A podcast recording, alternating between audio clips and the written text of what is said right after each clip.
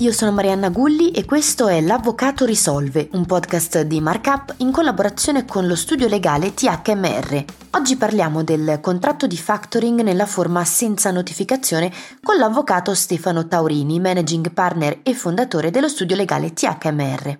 Avvocato, ci spiega in modo semplice cos'è un contratto di factoring senza notificazione? Beh, è, è, banale, il contratto di factoring senza notificazione è anzitutto un contratto di factoring e cosa sia il factoring è ben noto a tutti quanti, è uno degli strumenti più diffusi nella pratica commerciale ed è lo strumento messo a disposizione delle imprese per gestire in maniera più efficiente i propri crediti, normalmente con funzione di, di recupero di una maggiore liquidità. L'impresa che ha dei crediti nei confronti della propria clientela li cede a un intermediario finanziario finanziario li cede a una banca che in cambio mette subito a disposizione del denaro con lo scopo di, una, di consentire una migliore conduzione dell'attività imprenditoriale. Si tratta di uno strumento che è largamente in, in uso anche nel settore della, della GDO, nel mercato. Sono di regola i fornitori che cedono alla banca e assume quindi il ruolo di factor, i crediti maturati nei confronti dei propri acquirenti, che sono per la maggior parte i distributori, quelli che poi rivendono al pubblico. Quindi nella triangolazione, se vogliamo in qualche modo dare delle etichette, il fornitore assume il ruolo di cedente, il distributore acquirente delle merci assume il ruolo di ceduto e la banca che acquista il credito diventa cessionario. In ogni caso il nucleo logico sul quale ruota l'impianto del factoring è costituito dalla cessione di credito e a differenza del factoring che è un contratto atipico, cioè non disciplinato dal codice civile, trova nel codice civile una precisa normativa dagli articoli 1260 in poi. In particolar modo l'articolo 1260 dice che il creditore può trasferire a titolo oneroso o gratuito il suo credito anche senza il consenso del debitore, purché il credito non abbia carattere strettamente personale o il trasferimento non sia vietato dalla legge. Qual è la parte interessante, più, più, più specifica di questa norma? È nel fatto che il creditore possa trasferire a terzi il proprio credito anche senza il consenso del debitore. Perché il legislatore sa benissimo che per il debitore pagare all'uno o all'altro è del tutto indifferente, normalmente. È chiaro, ci possono essere delle situazioni in cui un debitore vuole pagare a un certo creditore, magari perché ha delle ragioni di controcredito o perché vuole mantenersi delle garanzie o perché un particolare tipo di credito non deve poter essere movimentato sul mercato. Ma nella stragrande maggioranza dei casi per il debitore pagare all'uno o all'altro è indifferente. Però l'unica cosa di cui ha bisogno il debitore è sapere a chi deve pagare. E quindi è sempre il codice che ci racconta l'articolo 1264 e la cessione del credito ha effetto nei confronti del debitore ceduto quando questi l'ha accettata o quando gli è stata notificata. Che cosa vuol dire? Che tornando al nostro schema in cui il distributore è il debitore ceduto e alla scadenza deve pagare le merci, il fatto che il proprio creditore, cioè il fornitore delle merci, abbia trasferito o non abbia trasferito il credito al factor factor alla banca rileva per il debitore solo nel momento in cui questo movimento gli è stato comunicato. Se non gli viene comunicato attraverso la notifica della cessione, il debitore, il distributore, paga a chi gli risulta essere il proprio creditore e lo paga in questo modo estinguendo la propria obbligazione. Prima della notifica la cessione del credito dal punto di vista del debitore, cioè del distributore, è completamente inefficace. Non è un obbligo quello di fare la notifica, ma è un, un, adempimento che è di tutto interesse per chi, anzitutto per il cessionario, per la banca, perché evidentemente la banca, il cessionario in genere, ha tutto l'interesse a comunicare al debitore di essere subentrato nella posizione del cedente, nella titolarità del credito e di, quindi di essere il nuovo soggetto legittimato a ricevere il pagamento. Questo se vale in genere per tutte le cessioni di credito, vale anche per il factor, ma questo non è sempre vero, è vero, è vero in genere, ma non sempre. Ci possono essere delle situazioni in cui il fornitore preferisce non far sapere al proprio debitore di avere ceduto il credito, per esempio perché non vuol far sapere di avere necessità di reperire ulteriore liquidità o perché ci sono dei patti fra i due soggetti che suggeriscono di non comunicarlo, o anche semplicemente per una scelta di tipo organizzativo che induce a lasciare la gestione dei crediti in capo al cedente piuttosto che passarla al cessionario. Ecco che nasce l'esigenza di eh, alterare il meccanismo naturale del factoring evitando di comunicare al debitore ceduto, ripeto, il distributore è sempre nel nostro esempio, ma vale per qualsiasi tipo di credito che venga ceduto, evitando di comunicare al debitore ceduto che è stato fatto il trasferimento del credito dal cedente al cessionario. Ecco la formula del factoring senza notificazione oppure utilizzando l'espressione correntemente in uso del factoring not notification. Che cosa cambia?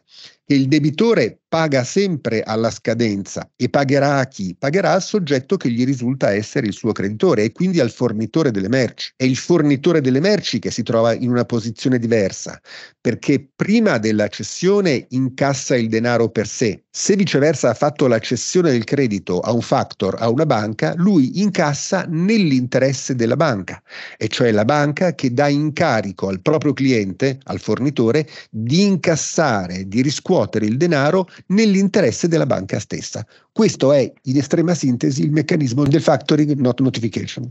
Ecco, quali sono i possibili problemi che derivano dall'uso di questo genere di contratto e in concreto cosa cambia per il debitore? I problemi sono sempre legati alle anomalie di funzionamento in qualsiasi contratto. Se la vogliamo guardare dal punto di vista del debitore ceduto, sempre del distributore nel nostro esempio, il problema non è tanto legato al, alle movimentazioni di denaro che in realtà dipendono solo da lui, quanto dal rischio di essere segnalato come soggetto inadempiente in centrale rischi. Devo fare una premessa. Nel momento in cui viene stipulato un contratto di factoring con una banca, la banca segnala i propri debitori a centrale rischi. Il proprio debitore, quando acquista un credito, ovviamente chi è? Il distributore, il cui debito non deve essere più pagato al fornitore delle merci, bensì a chi ha comprato questo credito. Cosa fa la banca? Segnala in centrale rischi l'esistenza di questo credito e con il nominativo del debitore valore ceduto. È una, una pura informazione che dà la banca. Infatti la nota, la, la, la registrazione viene fatta in quella che si chiama la sezione informativa della centrale rischi. Ora è chiaro che se tutto funziona bene secondo i programmi, quindi il distributore paga al proprio fornitore. Il proprio fornitore incassa il denaro nell'interesse della banca e poi lo ritrasferisce tempestivamente alla banca non c'è nessuna difficoltà, il cerchio si chiude e la registrazione termina lì. È chiaro che la difficoltà, cerco di rispondere alla sua domanda, la difficoltà sorge nel momento in cui il cedente, il fornitore delle merci, per qualsiasi motivo ometta di trasferire o di trasferire puntualmente alla banca il denaro che ha ricevuto dal distributore. La banca in questo momento registra un insoluto. Risulta cioè che il credito che lei ha comprato non è stato regolarmente onorato, qualcuno non ha pagato. La banca non sa se questo denaro non arriva per colpa del debitore, il distributore che non ha pagato le merci, o per colpa del cedente, il fornitore che ha incassato il denaro e non lo ha ritrasferito alla banca. La banca si limita a, a registrare che non è pervenuto nelle casse del cessionario l'importo che doveva arrivare. E a questo punto c'è spazio per segnalare, incentrare i rischi nella diversa eh, sezione che si chiama rischi e revoca, il nominativo del soggetto che non risulta aver pagato regolarmente quindi il, il, distributore delle merci che le ha comprate e non le ha pagate. Può segnalare, dico, c'è spazio, non è automatico, non c'è nessun automatismo che scatta indipendentemente dal controllo delle parti. È possibile che si proceda a fare delle richieste di chiarimento, ma oggettivamente il rischio c'è, specie quando ci sono tante, tante transazioni. Quindi la banca può segnalare in centrale rischi che un determinato soggetto non ha pagato, non risulta aver pagato regolarmente il proprio debito. È chiaro che la situazione si aggrava ancora di più perché il soggetto segnalato, cioè il distributore, non ha accesso diretto alla centrale rischi. Quindi non viene a sapere di essere stato segnalato e normalmente non ha la possibilità di reagire in tempo reale. Lo viene a sapere normalmente perché è la sua banca che gli dice guarda che sei stato segnalato in centrale rischi e a questo punto si deve muovere, si deve attivare per comprendere come mai, qual è la partita che non è stata regolarmente pagata, qual è il fornitore quindi che ha dato luogo al, all'insoluto registrato dalla banca e pertanto alla segnalazione in centrale rischi. Insomma, è una situazione abbastanza complessa di non facile o non immediata soluzione. Per eh, riassumere, il rischio implicito nella gestione di un factoring not notification è quello che il debitore ceduto, nel nostro esempio il distributore, paghi puntualmente e completamente il proprio debito e ciò nonostante risulti segnalato come pagatore irregolare in centrale rischi. La cosa naturalmente crea un problema quantomeno a livello di discredito bancario.